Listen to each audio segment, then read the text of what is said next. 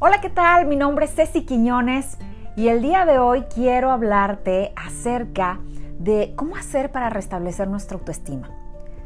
Mira, cuando normalmente trabajo con personas en algunos talleres que tienen que ver con sanar las heridas emocionales, descubro que la base de esas heridas tiene que ver con ese amor propio, tiene que ver con esa autoestima que fue quebrada, que fue herida y que al estar viviendo una situación donde se está procesando un duelo, es decir, que hay algún abandono, que hay separación, conflictos, algunas crisis o incluso algún divorcio, bueno, pues esas heridas salen a la luz. Esas heridas le imposibilitan a las personas continuar con sus procesos de duelo. Por eso, hoy quiero hablarte acerca de cómo hacerle para recuperarnos cuando hemos depositado en otras personas nuestra valía personal, cuando le hemos dado al otro y cedido a otras personas ese poder que únicamente nos corresponde a nosotros de trabajar en nuestra persona, de buscar nuestra felicidad, de alimentar cosas que nos hagan y que nos nutran el alma. Para eso, primero quiero que tengamos claro qué es el amor propio, de dónde viene esta autoestima. Bueno, el amor propio es todo acto de amor que tenemos hacia nosotros mismos, todo aquel acto de amor, de compasión, que nos lleva a cuidar de nuestra propia persona, a implementar cualquier acción que nos ayude a sentirnos mejor, pero con nosotros mismos. Cuando normalmente nosotros iniciamos una relación, pues evidentemente ya llevamos un nivel de amor propio. Mi pregunta para ti es, ¿Con qué nivel de amor propio iniciaste la relación por la cual hoy sientes que ya no vales nada? ¿Con qué nivel llegaste? Del 1 al 10, a lo mejor tú me vas a decir, no, pues yo ya venía con un 4. Otros podrán contestarme, pues quizá con un 8. Otros podrán decirme, no, yo me sentía perfecto con un 10. La idea es que al unirnos con otras personas, esa valía personal aumente. No, no necesariamente tiene por qué disminuir. Pero si ese ya es tu caso, si hoy por hoy estás viviendo un proceso de separación donde dices, ¿sabes qué? Me siento sumamente devastado. O estás viviendo un momento de crisis donde dices que yo siento que si esa persona me abandona, si esa persona se va, si terminamos esta relación, me muero. No voy a saber qué hacer. Es más, incluso si esa persona se muere, no, mi vida se acaba. Yo no sabría qué hacer para poder continuar. Ahí es donde quiero centrar este podcast y en esas emociones es en las que quiero que el día de hoy me acompañes a trabajar para que puedas tener las herramientas para poder salir adelante. ¿Cómo es entonces que yo perdí eso? Si yo ya llegué con un nivel de amor propio, ¿por qué es que ahora me siento peor? Bueno, mira, lo que pasa es que dejaste en manos de otra persona tu valía personal le cediste a otra persona la responsabilidad de cuidar de ti. Mira, normalmente cuando inicias una relación, pues tú tienes tu rutina, tienes tus actividades, sabes aquellas cosas que te gustan, con qué personas te encanta pasar el tiempo, de qué programas te encanta, no sé, distraerte. Y al complementarte con otra persona, pues resulta que por agradarle dejas de ver aquellas cosas que te gustan, dejas de salir con la gente que pues que te estime y que te conoce de toda la vida e incluso dejas de cuidar de ti porque sientes que tal vez en ese momento ya lo tienes todo, que en esa persona encuentras todo, que te sientes complacido o complacida al dejar de ser tú para convertirte y adherirte en la otra persona. En la etapa del enamoramiento eso es bastante funcional, es más, digamos que lo hacemos de manera automática. Pero cuando ese enamoramiento pasa, cuando toca entonces dar paso al amor en forma de decisión, es cuando nos vamos quedando cortos en ese proceso. Es cuando vamos malentendiendo y deformando lo que es el amor. Evidentemente, cuando llegamos a momentos de crisis, es porque hay muchas cosas que dejamos de hacer. Hay cosas que dimos por sentadas, hay obligaciones malentendidas que le dimos a los otros que únicamente nos tocaba hacer a nosotros mismos cuando comienzo a trabajar yo con estas personas y con estas heridas emocionales que van cargando, descubrimos que pueden voltear a ver y en retrospectiva decir, creo que aquí es donde comencé a perderme. creo que a partir de aquí es donde yo le cedí al otro el cuidado de mi propia persona. Por eso es importante que vuelvas a recobrar ese sentido. Y para eso quiero compartirte siete consejos prácticos que nos pueden ayudar a recobrar esa propia valía personal. No significa que vas a negar lo que estás sintiendo. No significa que por eso ya no, no vas a llegar a experimentar dolor. No significa tampoco que el proceso vaya a ser por eso más fácil. No. Simplemente significa que al atreverte a vivir ese proceso, a volver a tomar conciencia en quién eres y cómo es que quieres estar, eso va a aliviar en gran medida y te va a llevar a lograr eso que tanto buscas. Número uno, permanece atento y consciente. ¿Cómo es esto? Mira, muchas veces cuando sentimos el corazón apretado, adolorido, cuando estamos en un momento de crisis, cuando estamos pasando por un momento sumamente doloroso, donde tenemos que soltar o donde nos sentimos obligados a soltar o donde simplemente no queremos que las cosas lleguen a su fin, pues tratamos evidentemente de sacarle la vuelta al dolor. Y entonces en una en un intento desesperado por no sentirnos así, tratamos de buscar las salidas falsas, es decir, todo aquello que me dé una solución inmediata, todo aquel paliativo que me quite el dolor, que me haga ya no pensar en esto, que me haga sentir que esto va a pasar y que todo va, a volver a ser igual. Entonces, eso me hace salir de la conciencia, eso hace que ya no esté atento a lo que estoy sintiendo, a lo que estoy necesitando y hacia lo que tengo que prestar atención. ¿Cómo puedes darte cuenta si estás siendo consciente o no? Ok, ¿con qué cosas estás evadiendo tu dolor? Esa es la mejor manera de darte cuenta. O sea, ¿de qué estás llenando esos vacíos que comienzan a, a hacerse cada vez más notorios y más presente en tu vida? ¿Los estás llenando con comida? ¿Los estás llenando quizá de la forma contraria, haciendo ejercicio excesivo, pasándote horas y horas en el gimnasio? Lo estás llenando de salir y trasnocharte todos los días, lo estás llenando con acciones tóxicas que te lleven a los vicios, con drogas, con alcohol, lo estás llenando de compañías que fuera de darte paz, te dejan peor de como estabas. ¿De qué estás llenando esos vacíos? Y si al momento de recurrir a eso, probablemente te sientes súper bien, es más, la adrenalina es tanta, el punto máximo de euforia de estar evadido te hace decir, no hombre, yo, qué bueno que me pasó esto, o sea, nunca debí haber estado aquí y ya, olvídalo, yo ya lo superé. Pero a la mañana siguiente, o después de que se te pasa ese afecto, ese efecto, perdón, o cuando ya estás solo, llegas a experimentar un vacío aún mayor del que tenías antes y entonces vuelves nuevamente a querer llenar ese vacío y se va haciendo un fondo que es difícil de saciar. Por eso es importante que estés atento. El darle nombre a nuestras emociones no te hace débil, ¿no? El que estés triste o el que experimentes dolor por la pérdida de alguien o por la ruptura de una relación no significa que entonces ya tu vida no va a volver a ser igual de igual manera, si hay algo que te causa enojo, no significa que seas una mala persona, significa que simplemente hay una emoción que necesita manifestarte. Asimismo, si hay momentos donde te sientes perdido, donde no ves el horizonte para ningún lugar, no significa que tu vida ya no tiene sentido. Entonces, estar atentos a cuáles son mis emociones y estar consciente de qué manera elijo para Ponerle atención a mis emociones es el primer paso para ir recobrando ese control y esa valía personal. Número 2.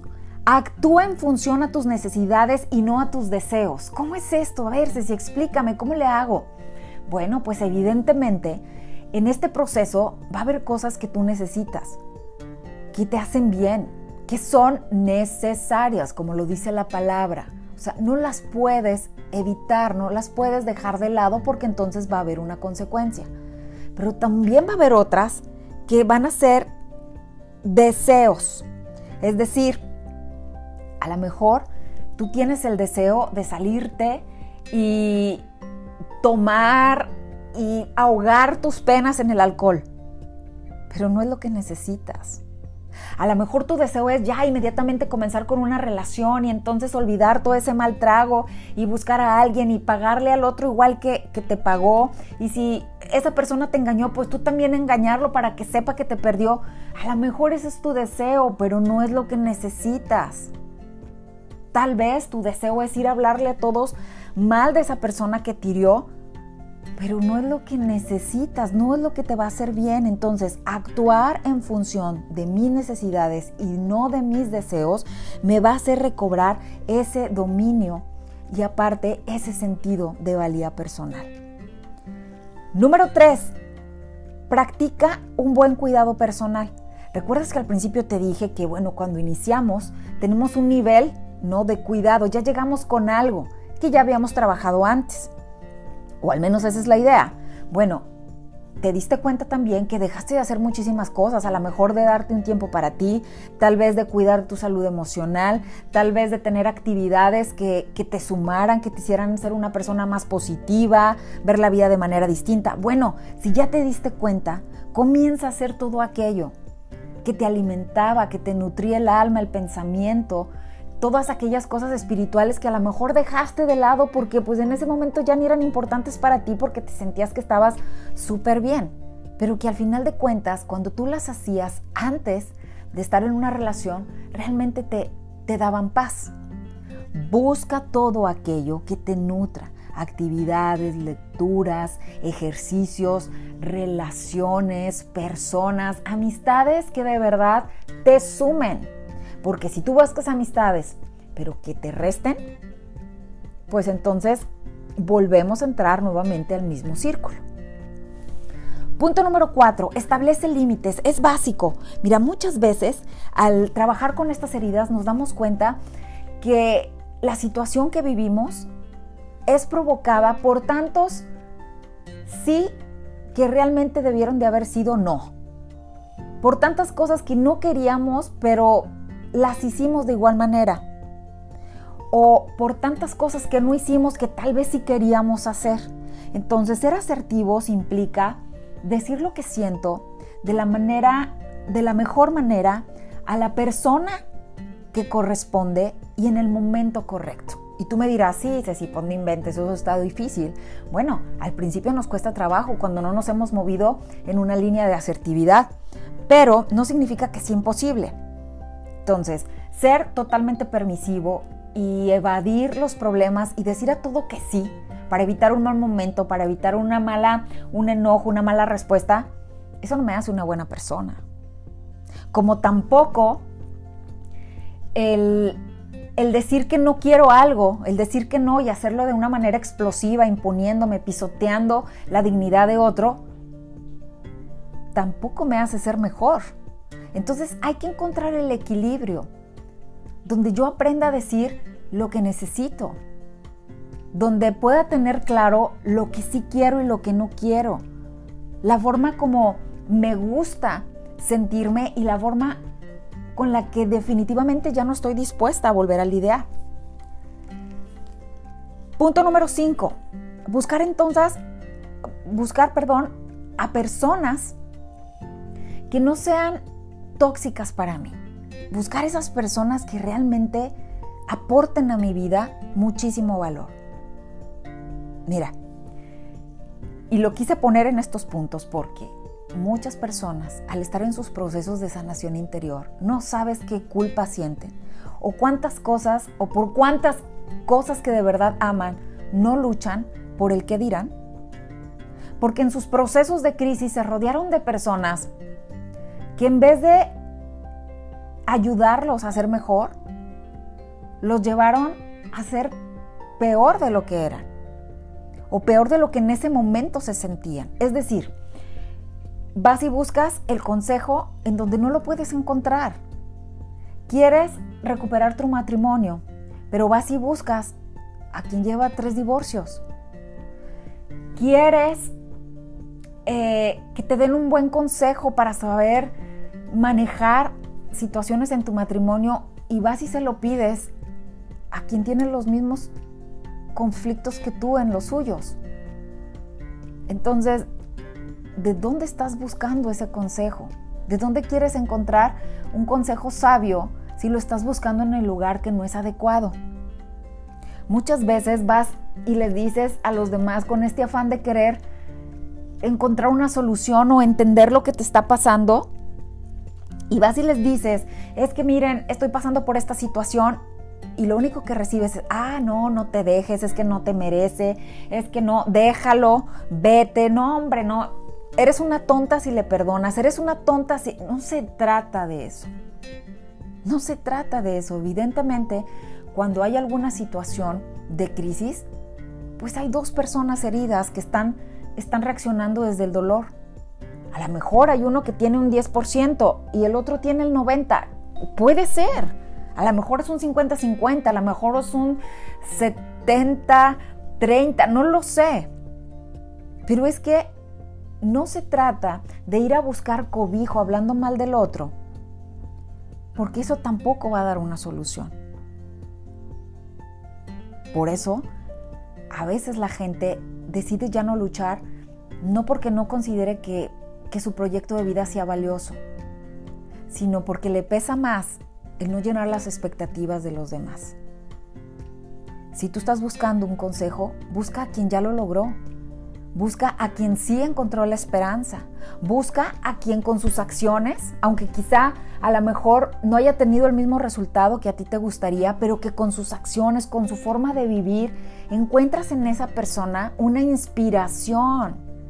Busca, busca quien te acerque más a Dios, busca quien te acerque más a ser un mejor ser humano, busca quien te acerque a vivir tu dignidad. Porque si estás cerca de quien te impulse a perderte, a perder tu dignidad, a destruirte y no solamente a ti, a los tuyos, y de eso por consiguiente evidentemente no están pensando en el dolor que van a causar a los demás, pero piénsalo tú. Por eso es tan importante vivir en la conciencia. Punto número 6, y en el que quiero centrar ya casi para finalizar este podcast, es perdónate a ti mismo. No sabes tú cuánto, cuántos errores cometemos en nombre de ese falso concepto del perdón. Has escuchado seguramente estas frases que dicen que lo perdone Dios porque yo no puedo. O yo no soy Dios para perdonar. Cuando en realidad detrás de ese mensaje hay una herida que evidentemente supura, que aún no está sana y que el mensaje que me está diciendo es, en realidad no estoy dispuesto a perdonar. Yo no quiero hacerlo, yo no voy a ceder a decirte perdono, porque eso es como, como alimentar más la herida que me hiciste. Cuando el perdón no tiene nada que ver con eso. El perdón es una decisión, no es un sentimiento. No se trata de, al perdonar yo voy a sentir bonito. Pues no, muchas veces no. El perdonar tampoco significa que voy a negar la herida que existió, el daño que se hizo. No, tampoco. Perdonar significa que renuncio a cargar con la herida todo el tiempo, que renuncio a que esa herida me marque de tal forma que me transforme en quien no soy, que renuncio a convertir mi vida o a perder mi vida a causa del mal de otro. Porque tus acciones hablarán por ti y las acciones de otros hablan de la otra persona. Entonces, si lo el daño que recibí habla de la otra persona, no puedo yo darle el poder de que sus malas acciones me transformen también a mí en una mala persona. No me lo merezco. Si, si lo ves de esa manera, pues es como lógico, ilógico, perdón, tratar de creer que al odiar al otro, que al no perdonar al otro, realmente le estoy castigando. Mira, muchas veces el otro ni cuenta, ni siquiera le importa quizás recibir tu perdón, pero el perdón es algo que haces por ti, El perdón es algo que, va a beneficiar es a ti, porque vas a vivir con paz, porque vas a poder caminar sin esa herida. Es como ir cargando un costal de piedras. Hasta que dices, ya me cansé, ahí lo dejo. Por eso es importante perdonar, perdonar nuestras heridas, perdonar nuestros errores, perdonar que en el camino tomamos malas decisiones, pero no negarlas. Porque también he escuchado este relativismo de, no, no fue una mala decisión. No, nada es malo, nada es bueno. No, espérate, es que desde ahí ya estamos perdiendo la claridad. Claro que hay buenas decisiones, claro que hay malas. ¿Cómo sé que una decisión es mala? Pues en qué te convertiste o a dónde te llevó. ¿Cómo sé si es una decisión buena? Pues cómo te sentiste y en qué te convirtió. Al final del día hay un aprendizaje, sí, en eso estoy totalmente de acuerdo, pero negarnos a que una decisión fue correcta o incorrecta nos hace negar que existe un camino para el bienestar personal. Entonces, no caer en el relativismo, porque eso nos hace no estar conscientes, eso nos, nos impide crecer y saber qué fue lo que no nos gustó, y saber qué fue lo que no nos funcionó, y saber qué fue lo que nos hizo perdernos. Y por último, vivir con una intención, es decir, tener un propósito, descubrir que todo lo que nosotros vivimos en nuestra vida tiene una razón. Si bien es cierto que muchas de las cosas son consecuencias de nuestras decisiones, son consecuencias de nuestro nivel de conciencia en ese momento, de todo podemos aprender. A todo le podemos dar un propósito. Y si hoy por hoy tú te sientes perdido, si hoy por hoy descubriste que todo tu amor, que toda tu valía, que todo lo que tú eres estaba depositado en una persona, oye, pues qué maravilla es saber que siempre es momento de volver a comenzar. Así es, de volver a ti, de volver a reencontrarte, de buscar lo que te dé paz, de lo que te llene. Y si en esa medida tú puedes volver a reencontrarte con Dios, si en esa medida tú puedes volver a reencontrarte con quien tú eres, si por esa herida tú puedes volver a encaminarte hacia el camino o hacia el destino o hacia la senda que te lleva a ser un mejor ser humano, entonces bendita la herida que te hizo crecer. Espero que esta información te haya servido. Me encantaría escuchar tus comentarios y saber de qué manera pudo impactar este podcast en tu vida. Soy Ceci Quiñones. No olvides seguirme en mis redes sociales como Ceci Quiñones Oficial. Nos vemos en el siguiente podcast.